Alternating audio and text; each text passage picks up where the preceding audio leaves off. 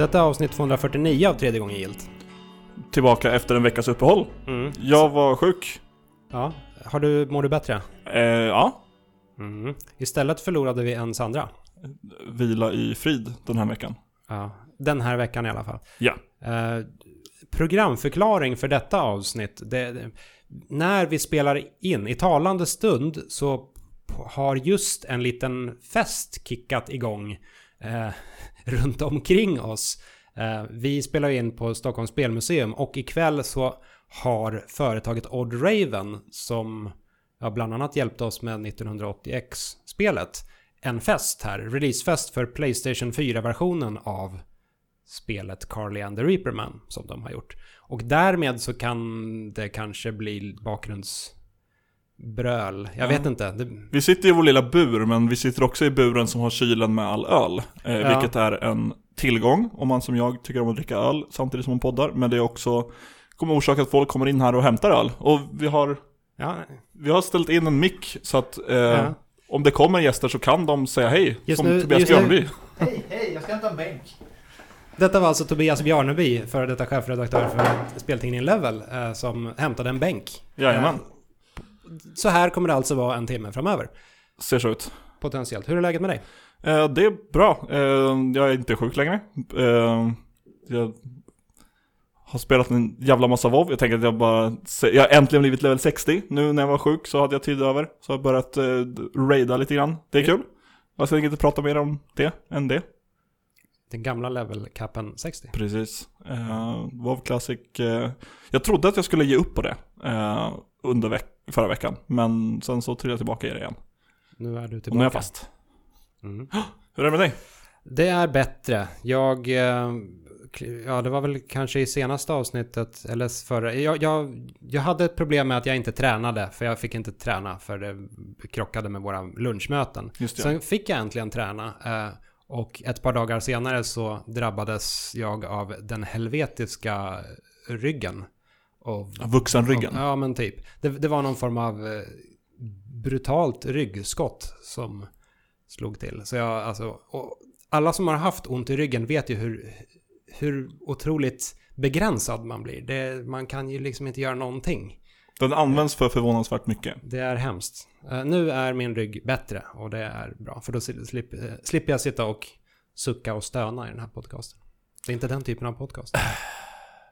Jag kan söka stanna istället. Ja, det är bra. Yes, ska vi bara springa rätt in i nyheterna med ansiktet först? Det blir lika bra. Bam! Först ut.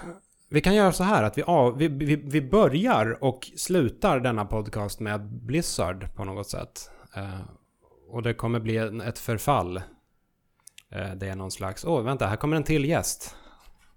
In, eh, in i buren kommer Micke Kruseman. Som gör spel för Odd Raven. Hallå, hallå? Hejsan Ja. hejsan. Vilket är ditt eh, största pe- spelpepp just nu? Från det ena till det andra. Eh, bra fråga. Ehm, shit, det är inte Pokémon Shield. Eller någon av dem. Pokémon Sword. Sword menar jag. Eller Pokémon Sword, Ja. precis. Ehm, jag hade nog varit... Du hade, en, du hade en viss teori om att di- din största spelpepp var en, en remake av Super Mario Sunshine som Exakt. ännu inte är utannonserad. Eh, exakt, som inte... Jag tycker att det verkar eh, som ett bra spel att eh, remakea helt enkelt. För att det Ja. kan förbättras liksom. Det, det, det är lite som...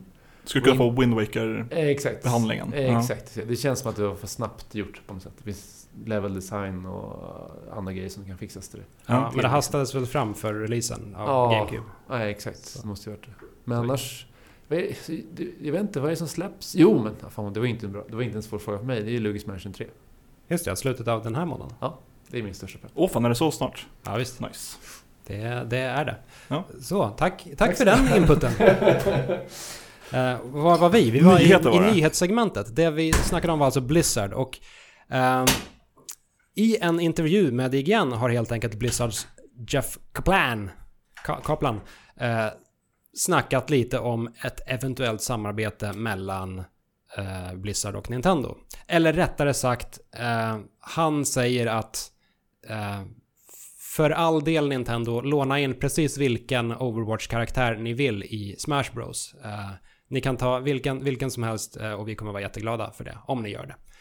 Eh, Nintendo själva har väl inte nappat på det. Nej, Men från Blizzards sida är dörren öppen för Overwatch i Smash Bros. ja, frå- frågan är, om, om bara en karaktär skulle smällas in, vem skulle smällas in? Vem är mest ikonisk? Tracer. För att hon är på omslaget? Ja. Okej. Eller? Ja, kanske. Hade hon inte varit på omslaget, vem hade varit mest ikonisk då? Jag vet inte. Fast det är jag, fusk. Jag, att, att, Hade hon inte varit så ikonisk? Jag, jag, jag tänker att, att Reinhardt skulle nog vara en ganska, ganska ball, i och med att han inte har nå Han är inte bara skjuter, skjuter, pang, pang, utan han har en stor hammare och en sköld. Kan man köra lite Lost Vikings-skölden med den i 2D och Mm, en charge och sen melee-attacker. Jag tror på det. mm, jag tänker så. Så kan det vara.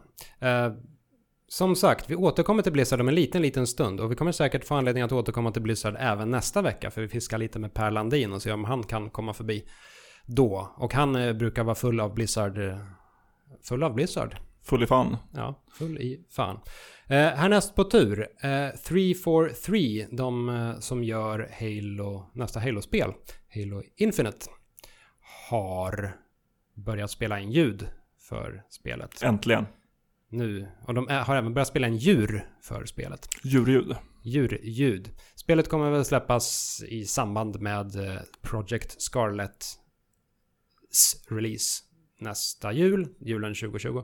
Eh, och eh, en, gre- en grej med den här Instagram-filmen på ljud och djurinspelningen har, har blivit eh, hunden Gyoza. De har en liten, liten hund på 343 En liten eh, mops. Ja, som de spelar in och den låter... Den låter... Djuriskt. Ja, som någon slags liten märklig grunt av något slag. Låter lite så här. Så när du spelar igenom Halo Infinite om drygt ett år så kan du hålla öronen öppna efter Gyoza då som kommer eh, bidra med sånt som hundar gör. Grymtande. Och- Grymt. Grymt, grymt. I och med att den här pod- I och med att vi inte gjorde någon podcast förra veckan så är några av de här nyheterna lite, lite unkna vid det här laget. Lite gamla. Som det ofta blir när vi spelar in podcasts. Ehm, en av dessa nyheter är att det har kommit fram ytterligare ett par detaljer om Playstation 5. Såg du dessa? Jag såg att det kom. Att det kom nyheter. Jajamän. Det man hittills vet om Playstation 5 är att den, den ska ha en eh, SSD-disk och att det därmed ska begränsa laddningstider. Mm. Det tycker jag är lite förvånande att det inte hade i den nuvarande generationen. Ja. Det är inte så ny teknik. Nu har Sony gått ut med det officiella namnet på konsolen. Den kommer heta Playstation 5. Var det inte PS5? L- läste inte någonting om det? Så att den, ah, nej, nevermind. Alltså att, att, att namnet skulle vara PS5, inte Playstation 5. Det vore, det vore nice i och för sig. Men det tror jag inte. Okej. Eh, Den, men i alla fall, den stora grejen är inte namnet. Det är inte jättekonstigt att den heter Playstation 5. Utan det, istället har man börjat snacka om den nya handkontrollen. Eh, och närmare bestämt så kommer den använda sig någon, av någon form av haptisk feedback. På både, om jag har förstått det rätt, spakar och på triggers. Okej. Vilket innebär att eh, om man börjar med, med triggerserna, då, avtryckarna, eh, så kommer de kunna ge olika mycket motstånd beroende på vad man ska göra med dem. Det är lite coolt. om man till exempel byter mellan, eh, från ett hagelgevär till ett automatvapen i ett FPS så kommer det kännas annorlunda att trycka på avtryckaren. Kan det vara också så att, att spakarna blir lite segare att gå i om man Mm. går i lera typ? Mm, det det Typ. togs, togs upp som ett exempel att man skulle få... Man skulle kunna få, få känna av olika material eh, med spakarna. Micke Kruseman är tillbaka. Yes, I'm back. Ja, vad är det du gillar med Mario Sunshine egentligen? Det är ju det bästa Mario, 3D Mariot. Är det dock Innan eh, Odyssey i. Alltså, det, jag är lite inne på samma spår. Jag, jag, jag, rent emotionellt, och det har inte så mycket med jag var inte... Eh, min sämsta era av sp- spelande var GameCube-tiden faktiskt. Då spelade jag som minst i mitt liv. Det var en Eh, mörk period. Det var där det verkligen kickstartade för mig också. Men det kan vara en generationsskillnad där. Ja, men jag, jag hamnade i en sån här, vet man, plus 20, precis 20 plus och man bara hittar andra grejer att göra. Ja, jag var Vid 11. tillfälle. Ja. ja, men exakt. Så att, eh, men rent emotionellt tycker jag att Mario 64 och Sunshine ligger väldigt högt på min lista som Mario 3D-spel. Rent här, jag tycker om stämningen de spelen bidrar med. Det jag tycker så här, där, nu kommer jag ju svära i kyrkan här, men eh, jag är ju inte en Galaxy-fan. Eh, jag tycker- Galaxy är okej, men Det är jag står på din spel, sida liksom. liksom. Det är jag, inte... jag gillar inte rymden liksom. Nej. Eh, Ja, och i Mario-rymden. Och sen så tycker jag att... Eh, förlåt, nu tar jag massa tid för det här, men... men eh, det, men Du, du, du, du, ge- du ger oss innehåll. Ja, ja, ja nej, men sen, sen så tycker jag också att eh, eh, 3D Mario World gillar jag. Eh, och det, det är ett bra spel. Party, liksom Mario lite så här. Det, är inte, det är inte ett fruktansvärt bra 3D Mario-spel men det är ett bra spel. 3D, det, liksom, Det känns mer bärbart tycker jag. ja, det skulle funka skitbra Switch. Eh, men sen så, eh, vilket kom efter det, det var ju 3D, det var Od- Odyssey va? Ja. Och Odyssey är ju jättebra spel. Jag älskar 2D, 3D-hoppet däremellan man springer in. Men det är absolut inte mitt 3D, favorit 3D Mario-spel på något sätt. Nej, Odyssey hade... Det, det blev lite tjatigt i slutet framförallt. Ja, och det kändes så här... Jag vet inte, det känns inte så tight och... Det, det är ett extremt välgjort spel, inte det jag säger. Det, känns, det kändes bara inte så här... Liksom... Banorna, det här med draken man möter, det känns... Jag vet inte, jag diggar inte den världen bara. Dark Souls-draken ja. Ja, liksom, var kom den ifrån? Så här, liksom, vem, vem, så här, konstigt, fast på ett dåligt Ja. sätt, tycker jag.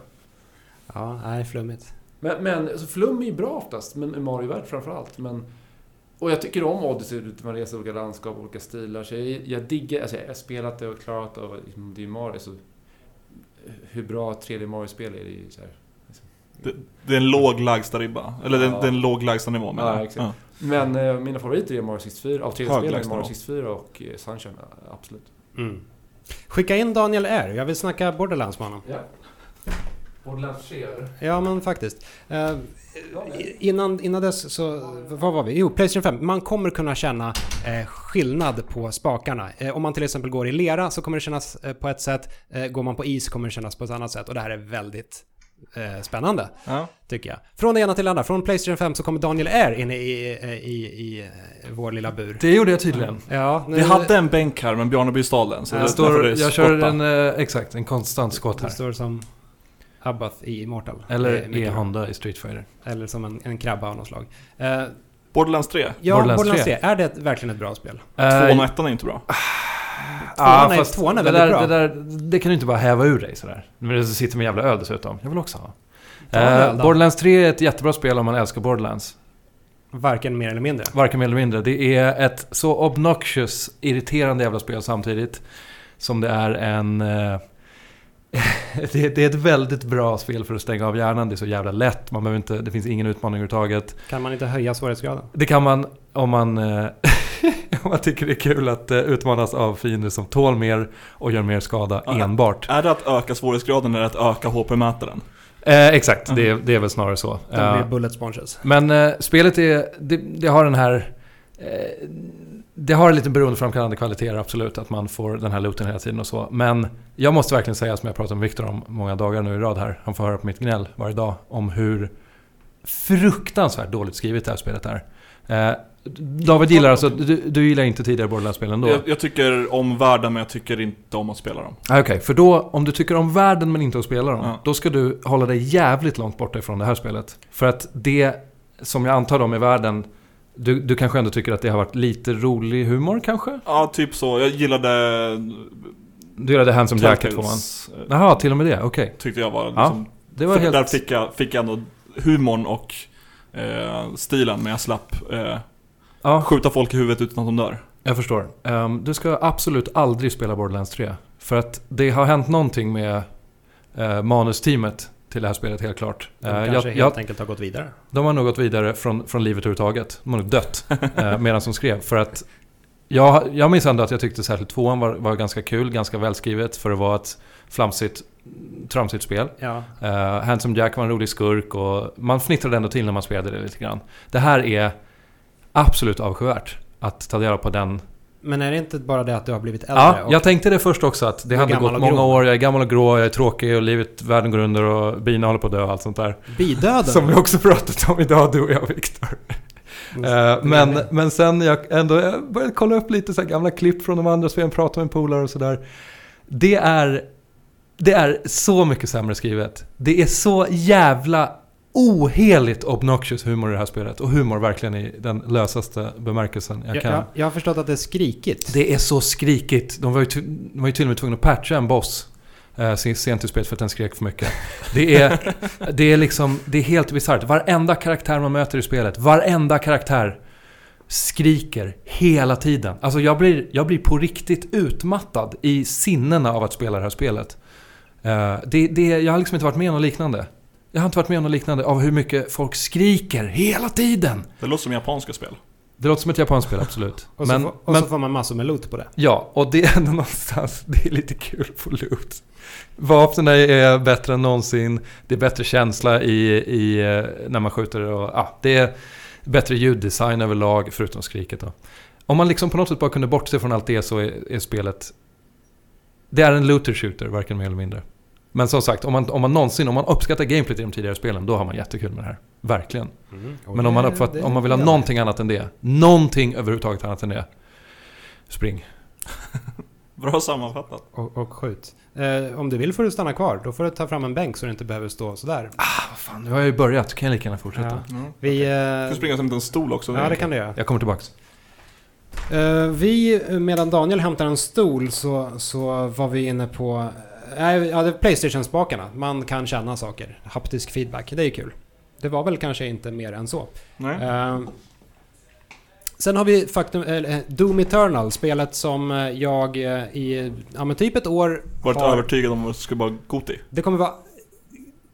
2019 ska, kommer präglas av Doom Eternal och Resident Evil 2-remaken. Eh, och mycket riktigt så är Resident Evil 2-maken eh, typ det bästa spelet i år. Men Ja. Doom Eternal kommer inte längre Vara. vara i år. Doom Eternal har skjutits upp till den 20 mars 2020. Och där, därmed tappar den Goti-titeln nästa Ja. år. Om, om man får förutspå. Med Ja. Cyberpunk samma, samma, i samma veva till och med. Jag skulle säga att det är värre än så. Jag skulle säga att hela året 2019 har tappat sin Goti-titel överhuvudtaget. För det Ja. finns inget spel i år som är Goti, känner jag. Nu när Doom är uppskjutet.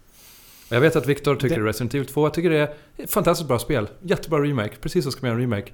Men det, det är en sån jävla tråkig Goti-titel. Det går inte att sätta det som Goti, Viktor.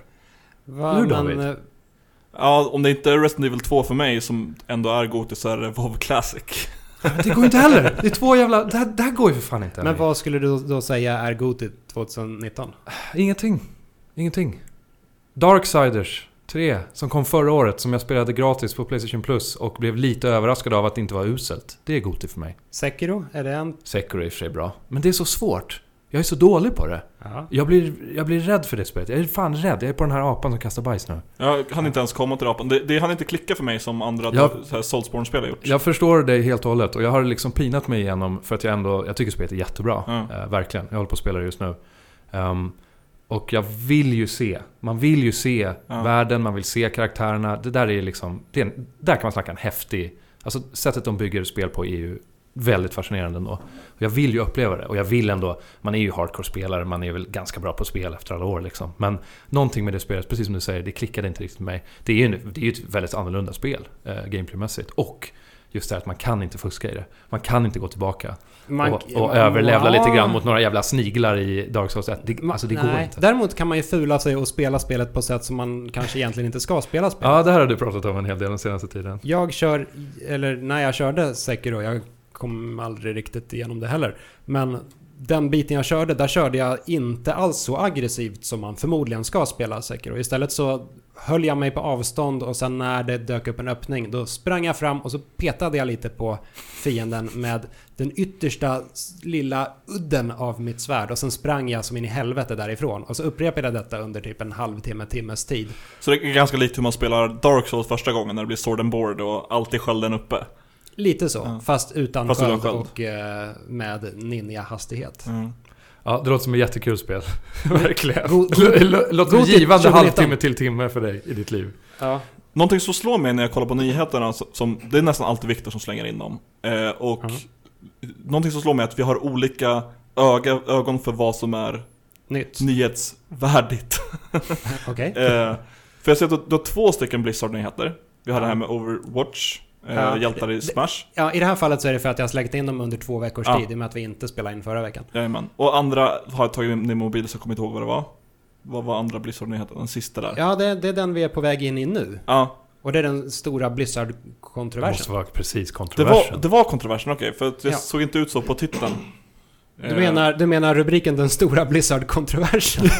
Den är att väldigt... de stä- Den är, in den är svårtydd. Overwatch. Jag, jag läste att de ställer in Overwatch-event. Jag trodde den stora kontroversen var Hearthstone-kontroversen. Ja. ja, ja, jo, eh, jag, jag tänkte baka ihop allt det här. Okej, okej. För, för anledningen till att de eh, ställ, har ställt in Overwatch-eventet är ju just att det har rått en jävla kontrovers runt...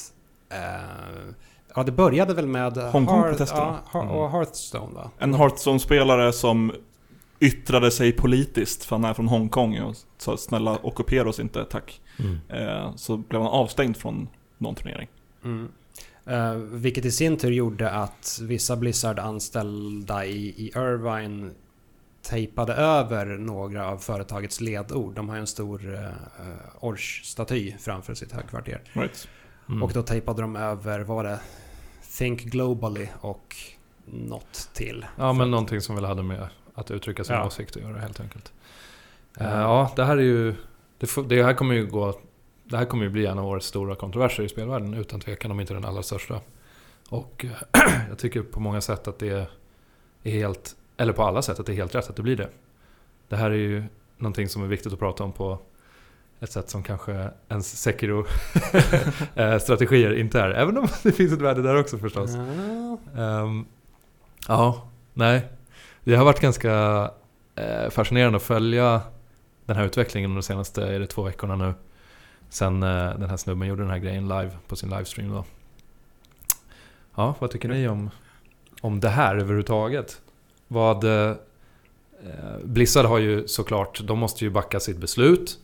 Vilket de till en början gjorde i alla fall. Eller ja, till början sa de väl inte så mycket alls egentligen. Det här handlade om en, ett, en breach av deras guidelines helt enkelt. De, Men de sen har, gjorde det liksom inte riktigt det och... och De har väl backat till viss del va? Var det inte så att han blev avstängd Ja. typ ett år och sen har de han blev fråntagen sex, alla sina sex pris. månader? Ja, precis. Så att de, har ju, de var ju tvungna att göra någonting efter några dagar där. När det blev en sån otrolig skitstorm. Ja, och så de fick så otroligt mycket kritik. Ja. Ehm, och jag tycker nog att det är bra alltså. Att... Att de backar. Ja, nej men att de, att de får skit. Ja. Att man inte kommer undan med sånt här längre. Ehm, jag kan liksom försöka alltid sätta mig in i, så gott man kan, i eh, alla vinklar och sådär. Jag menar, de gamla argumenten, de är ett företag, de måste se om sina pengar. Var kommer pengar ifrån? Kommer från Kina? Det är, jag kan förstå det här, eh, den här typen av agerande, men det är, jag, jag skulle säga att det är moraliskt nästan förkastligt. Eh, och Jag skulle kunna säga det utan kanske. Det är moraliskt Mm. förkastligt. Mm, mm. Jag, jag Fy jävla fan.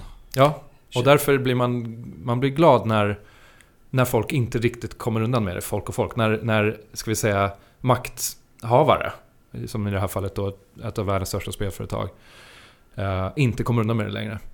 Inte kommer undan med att inte ta någon ställning överhuvudtaget. Ja, nu gjorde de ju förstås det i Kinas räkning snarare, men, men att man liksom bara sen försöker tiga ihjäl någonting och tänker det där, det där försvinner nog. Det, gamers hittar på någonting annat imorgon och gnäller över som gamers alltid gör ungefär. Men nu blev det inte riktigt så. Och jag tycker det är bra. Jag tycker det är bra. Det är viktigt. Känner man en stor pepp inför Blizzcon? om Nej men jag gör faktiskt det. Jag gör det. Och jag är inte, jag är inte det största Du, fanet du av... brukar bry dig noll om Blizzcon. ja, exakt. Jag är inte det största fanet av eh, Blizzards spel överlag, även om de har gjort väldigt mycket bra grejer. Ehm, men jag är skitpeppad på årets Blizzcon, mer än jag någonsin varit, just av den här anledningen. Hur ska det här gå? Vad ska de göra? Kommer de ens kommer de ha sin jävla mässa? Eh, De kommer ju såklart inte ha någon sån här open Q&A som de alltid haft. Det finns inte en chans. Men de kan ju heller inte begränsa folk att, jag menar det är en liveshow. Nej. Jag är faktiskt väldigt spänd på att se hur, ja, vad, vad det här kan leda till. För det blir ju verkligen, det blir så fånigt när spelföretag och, och, och gamers också för den delen ska liksom hävda att man inte vill vara politisk. Det är den här återkommande anledningen som man hör gång på gång på gång. Man vill inte vara politisk, man vill inte ge sig in i saker. Men så här, allt är politik. Hela världen är politik. Konstant, dygnet runt, hela tiden. Det går inte att gömma sig från de här grejerna. Och när de gör en sån här klumpig grej med en sån infekterat ämne, ja, nej, de får verkligen skylla sig själva. Däremot, sista grejen jag vill säga om det här innan jag slutar min lilla harang här. Ehm, är att jag kan också tycka synd om, eh, om spelutvecklarna som sitter och jobbar på Blizzard och gör sitt bästa för att langa bra spel och uppdatera sina lir och, och ja, men de plöjer in, som vi alla vet, hur mycket som helst i... Ja, de, de allra flesta på Blizzard var nog inte inblandade Nej, i det här beslutet. inte. Det här var ju ett eh, bu- business Det här är ren Ja. business. Det, det, så att det, jag tycker alltid det är synd när gamers och människor överlag hoppar på sånt här hatdrev och liksom, nu vet inte jag hur illa det har varit just i det här fallet, men man hör ju ofta om Ja men det är dödshot hit och dit och det är ni är så jävla dåliga, ni är cancer i världen och all den här skiten. Jag tycker folk är för snabba på den typen av dömande. Alltså man ska absolut kritisera en ett, ett, ett, ett styrelse, eh, de som gör de här valen. Men de människor som sitter och gör spel för att folk ska ha kul med spel. Det är ofta, nej, det, det kan inte vara jättekul att sitta på Blizzard just nu överlag. Nej, det var inte så jättekul förra året heller för Blizzard i, i så här Blizzcon-tider. För då, det var väl förra året de utannonserade... Eh, Diablo Immortal. Ja, precis. Diablo till mobiltelefoner och spelarna gick bananas. Is this an out of seasons April Fool's joke? Ja, och eh, verkligen totalhatade Ja. ner spel. Och det såg väl ut Ja. som en ganska kul variant av Diablo 3 Ja. till mobiltelefoner. Tills det kom fram att det var en klon av en Diablo-klon. Var det en klon av en Diablo-klon? De gjorde ju väl det där i något samarbete med eh, något kinesiskt appföretag eh, som har släppt Diablo-kloner med typ precis samma UI, bara lite ändrade symboler. Hmm. Lite killgissa och jag kanske minns fel, men det var någonting där att det här är, det är basically, basically en reskin av ett spel som redan finns på mobiler. Alright. Huh. Intressant. Det, bara nu senast för, för senare tidigare idag så var det väl någonting med att Parad, no, någon på, Mm. inte på Paradox, men någon av Paradox Mm. samarbetspartner Ja, också en hade, sån här apputvecklare, jag tror Ki- Kina-baserad, men det är en killgissning där också. ja, de hade i alla fall snott Halo, Concept Art Mm. och modifierat den. Mm. Tala om att sno Halo Concept Art, en, en ren avstickare här. Har ni varit förbi på sådana här typ VR spelstationer som finns typ köpgallerior? De här 9D eh, rymdäggen, eller? Ja precis, typ i Kista galleria och liknande. Varit förbi? Ja, inte testat. Det är inte jag heller. Det fin- där har man ju så posters av alla spel man kan spela. Det finns någon poster som bara är Halo Reach-postern och så står det en annan titel. Det är så Typ- jävla bra. Alien Kill, jag vet inte. Wow. Ja, ja, men det, det, det, det, har jag sett och reagerat på. Ja. Halo-bilden rakt av. Huh. Men det är inte Halo, det är rymdägget. M- många andra poster. Många andra poster har så här, delar av, av spelposters. Det är i, i få saker som är originella där. Men en som bara är Halo Reach poster. Mycket bra, mycket bra. Pang pang. Om någon spelat det, hör av er. Och vi har spelat spel också och, och sett på saker. Daniel har spelat Borderlands 3 till exempel. Eh, vilket vi har snackat om. Jag har spelat Yooka-Laylee and the Impossible Lair. Är det någon annan som har gjort det? Nej. Nej, jag gav upp på Yooka-Laylee efter jag fick koden och började spela det. Jag med. Det, Det var inte så bra. första Yooka-Laylee var inte ett jättebra spel. Nej. Det, hade, det hade en viss charm och det hade ett bra soundtrack. Men det var, det Det var det. framslarvat. Eh, Det såg ut som ett rare-spel. ja. Det Det var... lät som ett rare-spel. Det var ett, ett bra spel att titta på, gärna i form av stillbilder och en, ett YouTube-soundtrack i bakgrunden. Uh, Yooka-Laylee and the Impossible Lair dök upp lite från ingenstans dock. Det utannonserades väl hyfsat nyligen. Ja, alltså jag har missat det jag har inte ens sett titeln. En, en DLC eller en uppföljare eller Det är en uppföljare. Jaha. Alltså det är ett helt fritt, fristående spel. Åh. Kan det ha varit så att det utannonserades på E3? Nej, jag tror fan att det var senare än E3. Att det snarare var typ sensommar någon gång. I alla fall, plötsligt så var Yooka-Laylee and the Impossible Lair här. Och det, det är jättebra. Det är ett skitbra plattformsspel. Från, som bara dök upp från ingenstans och har Yooka-Laylee-licensen. Men det är ju då väldigt annorlunda från det första spelet. Ja, istället, första spelet är ju någon slags Banjo Kazooie eller Super Mario 64 tredimensionellt plattformsäventyr. Det här är snarare typ Donkey Kong Country i 2,5D, så det är man ser från sidan. Okej. Eh, och det funkar mycket bättre så. Alltså det, det, har, det har tight kontroll på ett sätt som första Yooka-Laylee inte hade. Yooka-Laylee var ju ganska sladdrigt och konstigt. Otroligt. Det här, det, här är, det här känns typ som Donkey Kong Country. Eh, och så har det soundtrack skrivet av eh, Grant Kirkhope och David Wise. Som ju är och två andra killar som har typ gjort Lego-spel och lite flummiga saker. Men alla fall, Batman VR ja, typ. Arkham Knight. till och med. Eh, Men i alla fall, två av legenderna från Rare-tiden har skrivit ett soundtrack som låter väldigt Rare-igt. Eh, Och så har det schysst kontroll och så skön stämning och så gör det massa roliga saker som jag typ aldrig har sett i ett plattformsspel tidigare. Det är, det är uppdelat i en vanlig plattformsbana och en världskarta, vilket ja, men typ Super Mario World också gör. Men i det här fallet så är världskartan nästan lite som ett eget spel. Man kan lösa liksom pussel och problem där ute och det går runt lite fiender här och var. Eh, men det häftigaste med det, det är att när man gör saker på världskartan då kan man påverka banorna som man sen går in i. Varje bana har typ två stycken stadier. Eh, Och det växlar beroende på vad man gör ute på världskartan. Man kan till exempel leda om en flod på världskartan för att dränka en bana. Och då om man går in på banan så blir det liksom flooded-versionen av den banan. Eller så kan man tillaga någon form av honungsgryta. Och så kastar man, eller så spills det honung på banan. Och då är det typ sågverk.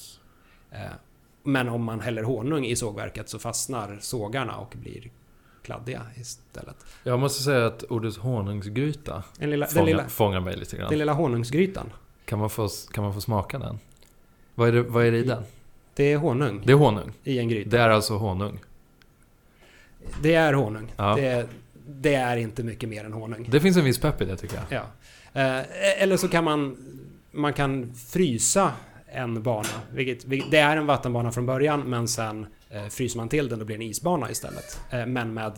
Det är ändå samma layout. Så man får välja vilken av de två sämsta speldesigners i Ja, just, Fan, just det exemplet man vill ha- uppleva. Jag vet inte om det var i spelets favör kanske. Ja, Men kan man, då, kan, man, kan man frysa tillbaka banan om man vill sen? ja, man kan frysa Okej. tillbaka banan.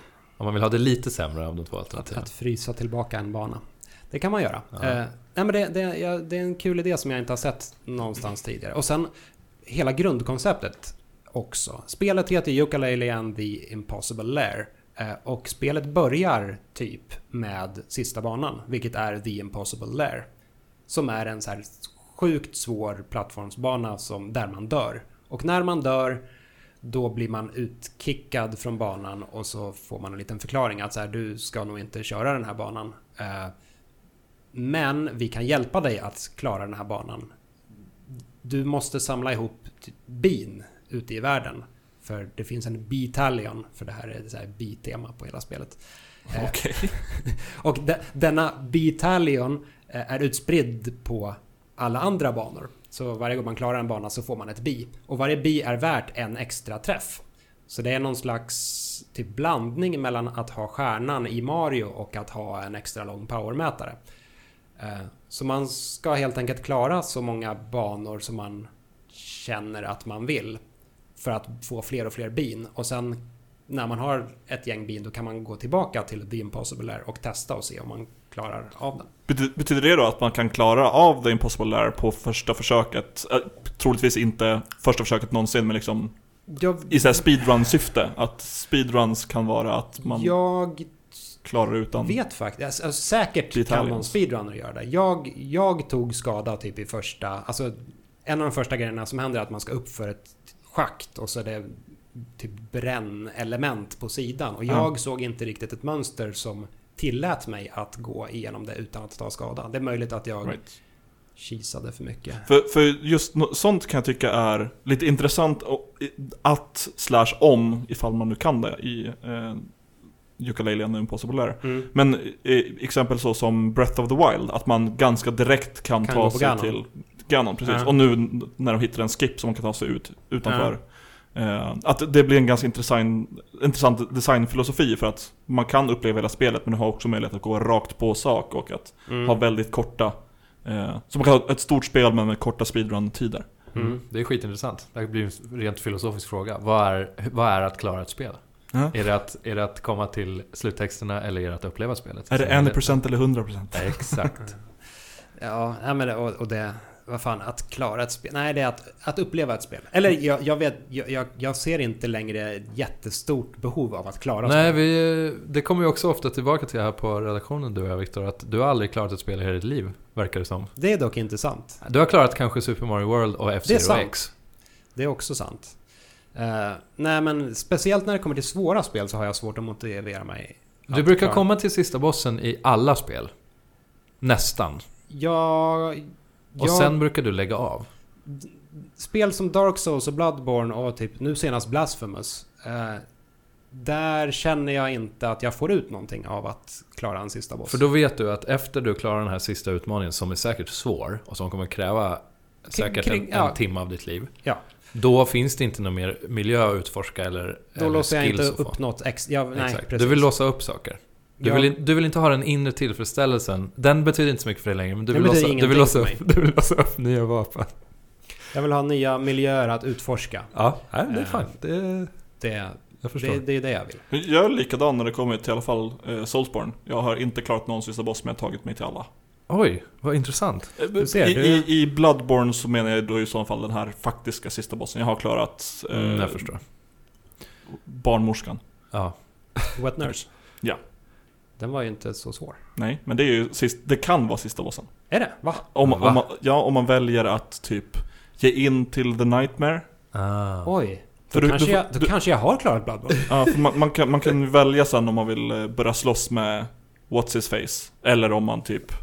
Orgrim höll jag på att säga, men det är väl Ja. World of Warcraft. Det, ja. Men när du säger den riktiga bossen, menar du att du har kommit till What's His Face? Eller menar du Moon Presence? Som är efter den? Om du äter upp de här Ja, det, det- goda navelsträngarna som är så det är ju fan sant till och med. Nej, jag har inte klarat What's his face. Eh, Jag har inte kommit till Moon Presence. Right. Topp tre spel med navelsträngar. Bloodborne, Silent Hill 4, Binding of Isaac. Binding of Isaac. Där Ja, har vi inte en dålig lista. Inte en dålig lista.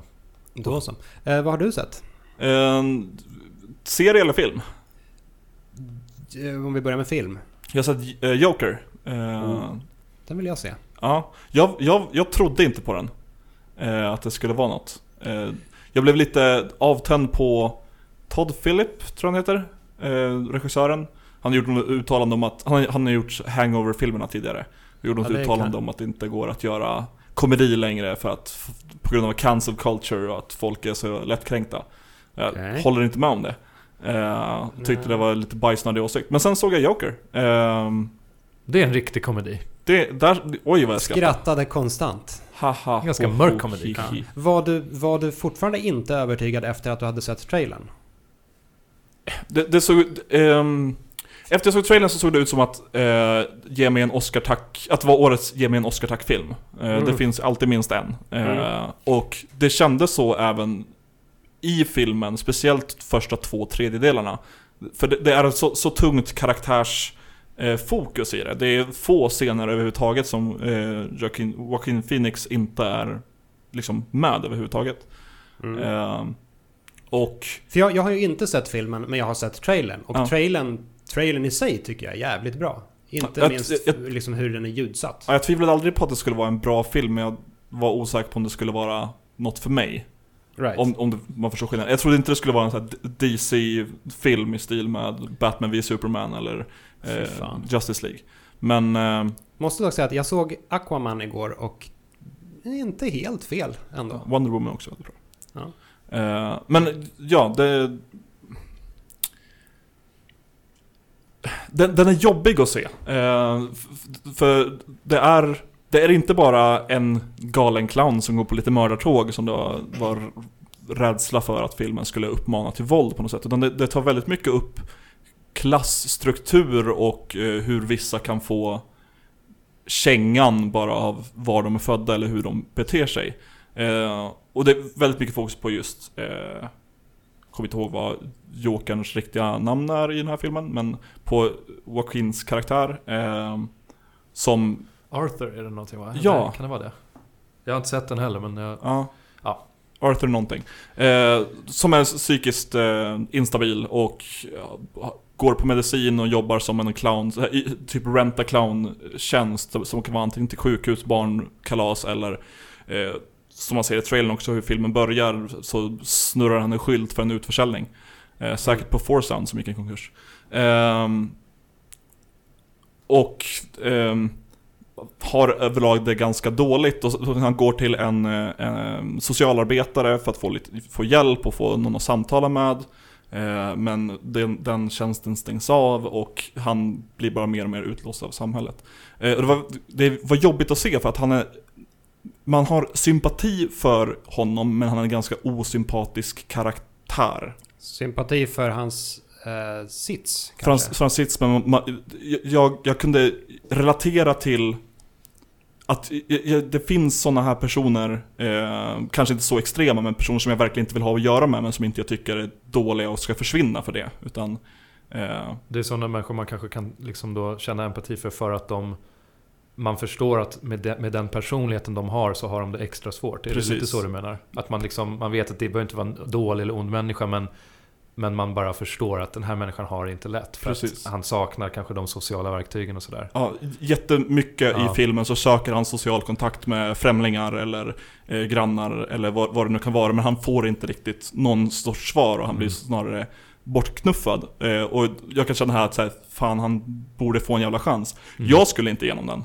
Eh, jag kommer, skulle inte vara den personen. Nej, det är väl det där som blir problemet. Att, ja, det, är, det är väl så man tänker. Ja. Och det är, så, det är väl på sätt och vis så samhället i stort tänker också. Ja, Även om det inte ska vara så, så blir det blir ju resultatet. Att det blir många människor som bara hamnar helt utanför. precis. Och vissa av dem kanske blir en farlig clown.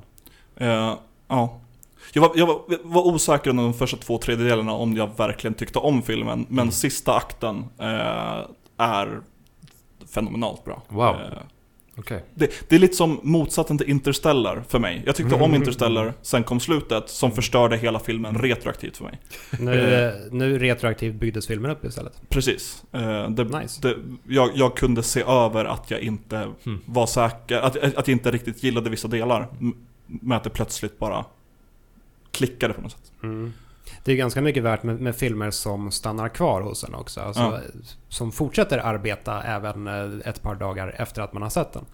Verkligen. Mm. Och då kanske det kan vara värt att inte ha så trevligt under filmens gång om man ändå går och klurar lite på filmen och budskapet dagarna efteråt. En annan grej jag också gillade med, eh, om man ska ta- snacka just Joker, eller Jokern, eh, är karaktärsdesignen.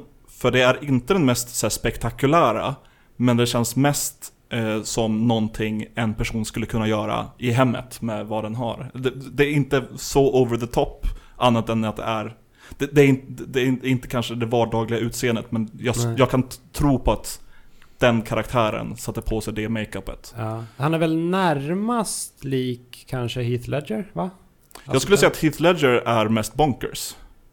Ja, men jag tänker så här rent, rent eh, designmässigt. Hur han, hur han har sminkat sig. Är han inte utseendemässigt mest lik Nej, den Heath, Ledger känns som att han bara har dragit vitt över ansiktet och sen Som med sen flit smetas- väldigt ja, skumt precis. rött. Ja. Alltså det, det, det känns mer som en så här film, filmset-design än... Alltså den, Hobby hans, hans Joker är ju det rena kaoset kan man väl... Alltså det är bara kaotiskt. Och det Ja. ser man ju i estetiken på, ja men hela hans, att han aldrig heller... Det är aldrig någon, det är aldrig någon len vit sminkning som stannar kvar i hans ansikte så vitt jag vet. Nu var det länge sedan jag såg Dark Knight men det är väl liksom hela grejen med den karaktären att han alltid är, Hans hår är alltid stripigt, Ja. allting är, han är alltid skitig hela Ja. tiden. Mm. Finns- han lever för kaos. Men är inte Joaquin en- Phoen- Phoenix också lite kanske stripig och jävlig? Eller? alltså han känns Jag har inte sett filmen. Så Nej men så här, det... Eh, nej precis, det är bara David som har sett filmen men... jag spekulerar. Men eh, om man får spekulera lite precis. Eh, där är väl också tanken, jag antar väl att, att eh, vid något tillfälle i filmen så sminkar han väl sig så här liksom för första gången på något sätt och, och det, där är väl ändå tanken att han ska uppträda med det här på riktigt, eller hur? Och det är ju någonting vi inte har sett i någon annan... Alltså, Jokern har ju alltid varit en, en fullfjädrad galning när man börjar en Batman-film liksom. Ja. Eh, och, och inte minst kriminell mastermind och hela den där lite mer serieaktiga eh, fantastiska sidan av det hela. Liksom. Mm. Det här känns ju som en mycket mer rotad karaktär av att bara se trailer och hur de profilerar eh, filmen överhuvudtaget. Det, alltså jag får ju direkt vibbar av eh, Taxi Driver till exempel och Falling Down och såna här filmer som, Absolut. som väl handlar om den här, att Ja. just, just fall down. Mm. Eh, vilket gör mig intresserad. Och särskilt när, när du drar Interstellar-referensen Fast tvärtom så blir jag ännu mer peppad för jag känner precis som i den filmen. Den Eh, hade mycket för sig. Ja men vilken, vilken otrolig resa den var men jag blev så Jag vet inte, besviken är ett starkt ord, men jag, jag blev fan besviken Jag blev otroligt nej, besviken. jag- 20 minuter förstörde Ja. två timmar. Ja, nej det, det var så synd. Det var så synd. Mm. Att de inte... Ja, nej, så att Nej, om du... skit. Då har vi ändå lite liknande eh, värdegrund i film kanske. Eh, vad, man, vad, vad man vill se och hur man vill lämnas efteråt. För som sagt, att en film, som du säger Viktor, att en film... Jag tycker verkligen inte en film behöver vara eh, i närheten av perfekt överhuvudtaget så länge den lämnar en med någonting som är värt att grunna på lite grann. Verkligen. Och det sen behöver inte alla filmer vara filosofiska, begrundande sådär heller, men det här verkar ju vara lite av en sån film. Och det är bra, det låter bra. Mm. Jag ska säga den. Är Nice. kanon. Jag har också sett ett avsnitt av en tv-serie. Ett Eller avsnitt. en Netflix-serie. Eh, Ma- Marianne. Eller Marianne. En fransk skräckserie som finns på Nettan. Eh, Mhm. Som... Jag tycker inte om subtitles, det har jag snackat mycket om i anime. Jag kommer från min generation, jag måste kolla mobilen till och från. Framförallt för att kolla upp skådespelare och sånt. Men om inte jag förstår språket, då kan inte jag titta bort från skärmen och då tappar jag också intresse. Så du vill alltså Snabbt. inte ha originalspråk i saker? Det Nej? Nej, han är en jävla galning på Det här var nog det sjukaste jag hört faktiskt. Dubs Ja. not subs. Det här förändrar hela min bild av David. Som fram tills nu, fram tills nu har det varit den, den, de Den- bra, den perfekta de bra, människan. Nej men fram tills nu har det varit Interstellar innan, innan slutskedet. Nu börjar slutskedet för David. Si, sista lilla nuggeten gud. här var raserade korthuset som var David. Ja, det, här, det, var, det var ett fint korthus, jag ska säga det. Nej, det men, jag, jag, jag, jag kan ju tycka om saker som är inte på engelska, typ Pans labyrint tycker jag är kanon. Men det är, eh, är det ingenting jag skulle se särskilt många gånger för det krävs en viss sinnesstämning för att jag ska orka ta mig igenom det. Och så är det för mig med originalspråk. Mm. Eh, och därför ger jag också upp på mycket anime. Men eh, såg i alla fall första avsnittet av den här Marianne, som är en skräckserie. Eh, det handlar om en... Stoppa mig om det blir för många klyschor. Det handlar om en författare som skriver eh, skräckböcker. Nej. Eh, Bor han i Maryland? nej, det, det är en, Är han ute i en liten stuga, lite halvt ute i vildmarken? nej, det är en hon och det, det är en faktiskt i Paris. Men eh, hon, serien börjar med att hon har avslutat sista boken, jag tror det är ett av tio böcker som följer en viss karaktär som är jagad av en viss eh, demon slash häxa slash någonting ont mörkt som heter Marianne. Eh, men i samband med att hon slutar skriva det och ska börja skriva någonting annat så börjar skumma saker hända och mardrömmar hon haft som barn om den här Marianne som hon då, som försvann och började skriva har börjat komma tillbaka. Eh, Det låter ganska klyschigt ja. det, det är ganska klyschigt, men, men det är ja, obehagligt och gans, ganska väl utfört. Eh, kan inte prata för mycket om vad som händer i det ett avsnitt jag har sett, men eh, man vill inte spoila ändå. Men eh, mycket långsamma, mörka scener, så, här, eh, inte, inte någon riktig jump scare, men eh, det kommer obehagliga tillfällen, men det, det ehm, vad heter det? Telegr- tele, telegrafas eh, när det ska hända på något sätt, som, Mm. lite, lite som i typ Dark Souls-bossar. Mm. Eh, man vet att det Lite ska hända men det är fortfarande Mm. obehagligt när det händer. Mm. Eh, och Mm. ja, jag är lite förvånad över hur bra jag tycker det, äh, tycker det är. Något jag inte gillar är att de har... De,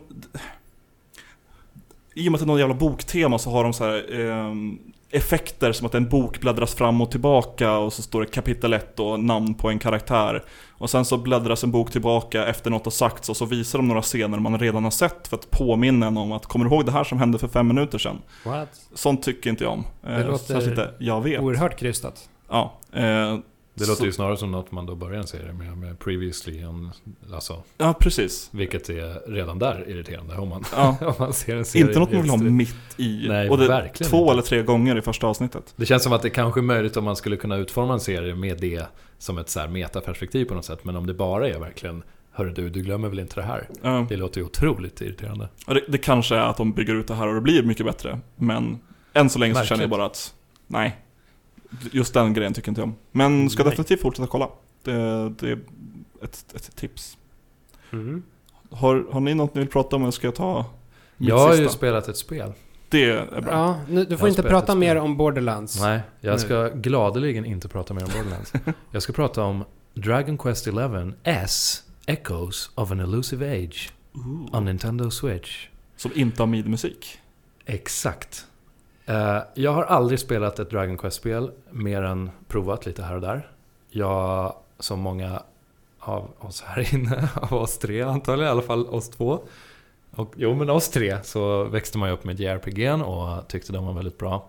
Och med många fina minnen kring det där. Men just Dragon Quest-serien har aldrig tilltalat mig överhuvudtaget. Eh, den har liksom känts eh, grund i sitt berättande. Det har varit lite sådär töntig fantasy som inte tilltalar mig alls. Och jag har aldrig varit ett fan av Akira Toriyamas karaktärsdesign. Eh, Ja, det har varit en sån här serie som man förstår att det är, den är jättestor och den har ett väldigt viktigt arv och allt sånt där. Absolut, det kan man respektera den för, men jag har aldrig kommit in i den. Eh, Men sen bara fick jag en känsla här. Vad fan, elvan?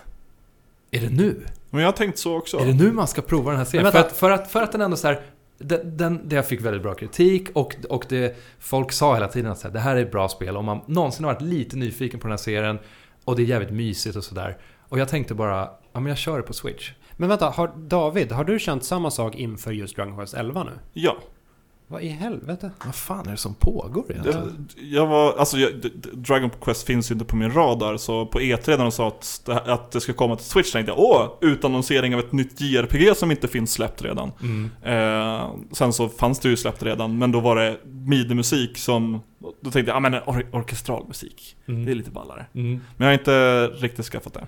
Nej, det, jag, jag gav det en chans. Jag började spela några timmar och kände ändå ganska omgående att jävlar vad mysigt det är. Mysigt är ordet jag har i huvudet hela tiden när jag spelar. Det är otroligt traditionellt på många sätt.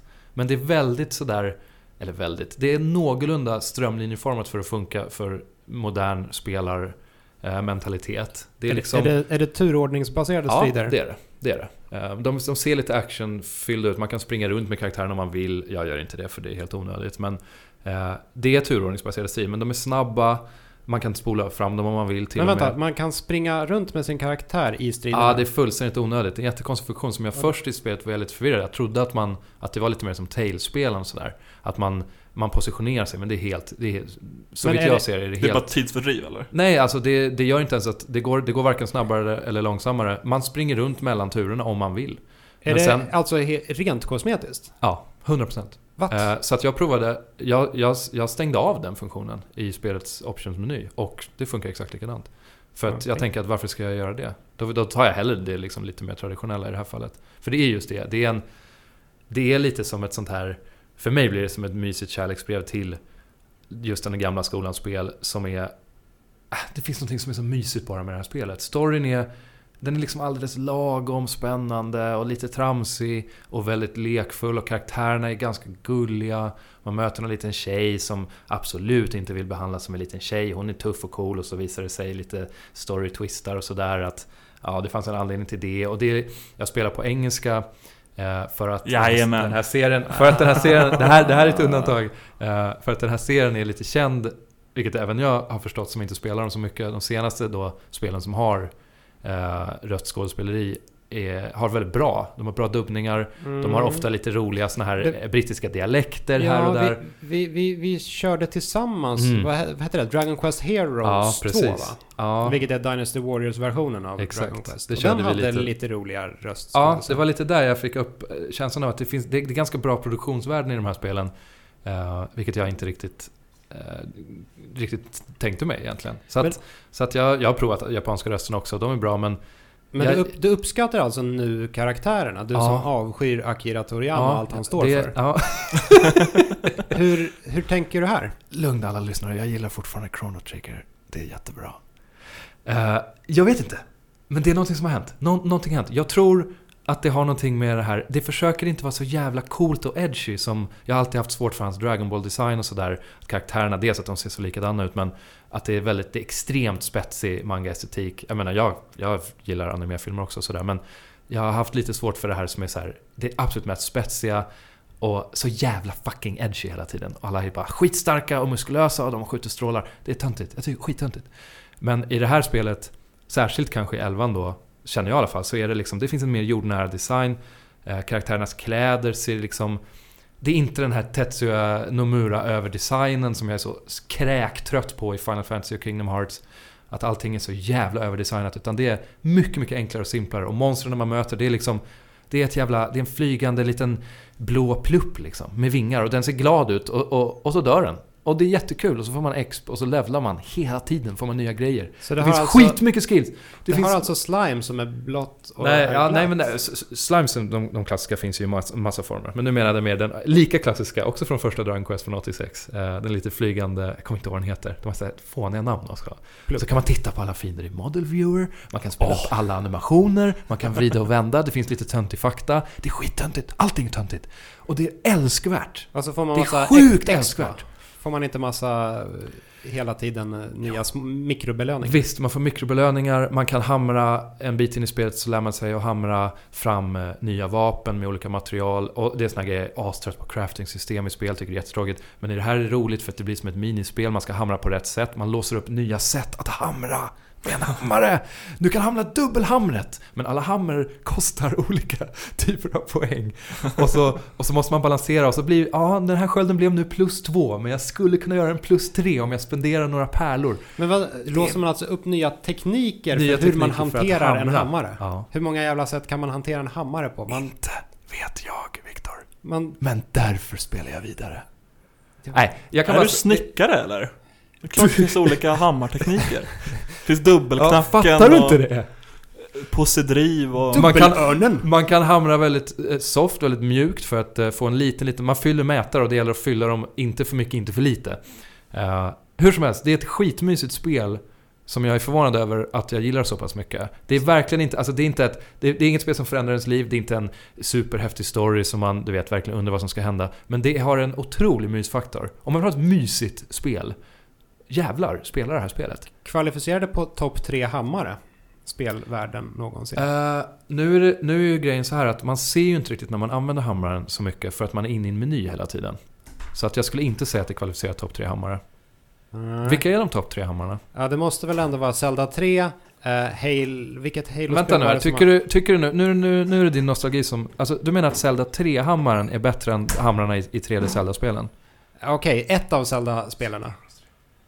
Uff! Micke, Micke- Krusman laggar in Super Mario Bros förbi 3 som en här. liten nostalgivind. Ja, det var och inte dumt faktiskt. och Han svepte, han svepte in 3 alldeles i- nära mitt öra. Det var ganska sensuellt faktiskt när han svepte in här. Ja. Det var faktiskt jävligt ibland, sensuellt. ibland kommer han och Nej, viskar Super Mario Bros lite- 3 i ens öra. Det, det var, blev ett nej, litet men det, jag tänker på är, eh, vilket Halo-spel var det som introducerade hammaren? Eh, det var det- trean va? Trean eller tvåan? Eh, trean ja, tvåan hade svärdet precis. Eh, trean. Den är skön. Vad är det den... Det, är det Gravity Hammer där? Ja. Ja. Mm. Den är ju topp Brute-rasens top hammer. tre hammare i spel någonsin. Den är riktigt bra. Den är ful dock. Den är riktigt västerländskt ful-designad. Ja. Den är ful. Jag skulle nästan säga God of War, men det är ingen hammare, det är en yxa.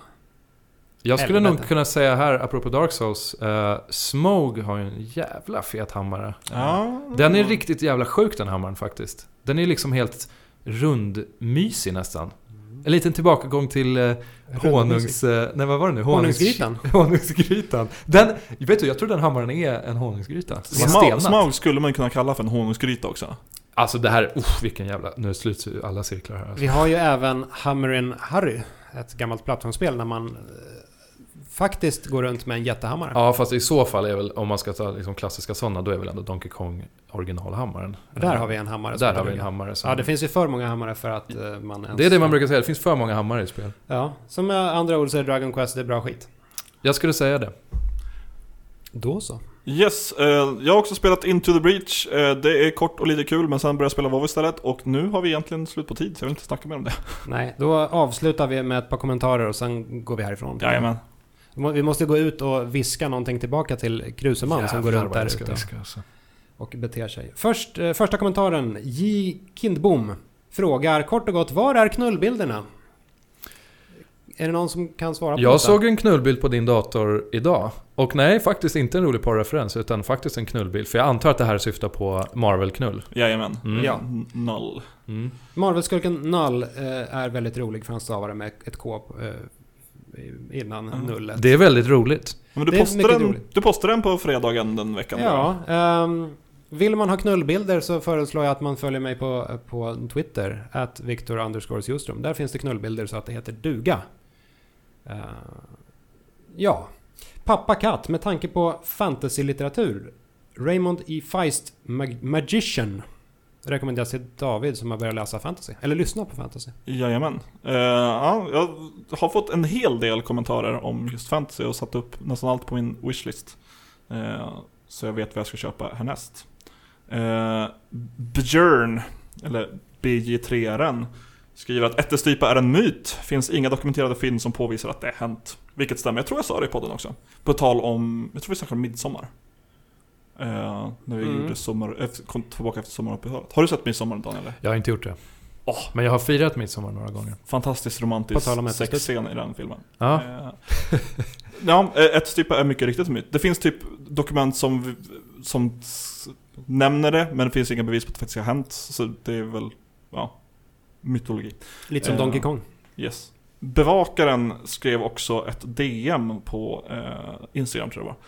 Som skrev ett par fantasy-tips. Allt med Joe A- A- Abercrombie är helt suveränt. Börja med The Blade itself. Eh, Logan Ninefingers är en av de sjukaste karaktärerna någonsin. Mark Lawrence trilogi The Broken Empire. Börja med Prince of Thorns, också mycket bra. Sen finns ju en fortsättning på Mistborn som ju var serien som fick in mig att läsa slash lyssna på fantasy. Eh, Tre böcker som utspelar sig på typ 1800-talet. The Alloy of Law, Shadow, It's, Shadow of Self och The Bands of Mourning. Lika bra som Mistborn om jag minns rätt. God lyssning. Och jag är väldigt nyfiken på just eh, Mistborn-uppföljningen där. Fast det är eh, Alloy of Law som man nämnde där, är en mellanbok och sen så kommer en till trilogi och den tredje boken har inte blivit släppt än. Kanske 2020. Mm. Och jag är för evigt fast i A Clash of Kings. Mm. Jag läser typ två sidor och sen däckar jag varje kväll. Och det kommer ju ta mig år att ta sig igenom den här serien med den här takten. Eh, slutligen Niklas Enoksson. Viktor, tack för ett... Ja, det var också ett, ett riktat eh, mest till mig som jag skamlöst klippte, Jaha, nu ska vi skryta lite här. klippte in här i de, de allmänna kommentarerna. Viktor, tack för ett nytt härligt podcastavsnitt. Jag undrar dock om du vet när vi som kickbackat 1980X får det till Switch. Tack för alla dessa år med din behagliga och oefterhärmliga röst. Mm, absolut. Oefterhärmliga Jodå, röst. absolut. Är inte all... Va? Ja. Tack! En unik röst helt enkelt. En, en röst. Eh, jag vet tyvärr inte när 1980X kommer till Switch. För eh, innan året är slut är väl det det bästa svaret jag kan ge. Det vi, Tyvärr. det, vi, Sorry. det vi verkligen kan säga är att det kommer till Switch. Ja, ja. Absolut. Bara så att det inte råder någon sån där... Ja, det är inget tvivel om det. Det är på gång till Switch men vi har dessvärre ingen datum. Uh, oefterhärmlig? Mm, jag gillar det. Det är en term man inte hör varje dag. Nej. Men man kanske ska börja höra den varje dag. Ja. Ja, låt dem oss alla försöka efterhärma Viktors röst. Gå runt och härma mig. Gå runt och härma mig. Gå runt och härma mig. Nej, vet du, det, Gå runt hade- och härma mig. Ja, det var bättre. Det var bättre. Eh, tack för att du lyssnat. Tack Daniel för att du ville Tack komma för in. att jag fick vara här. Eh, fest. Nu går vi och festar. Det gör vi.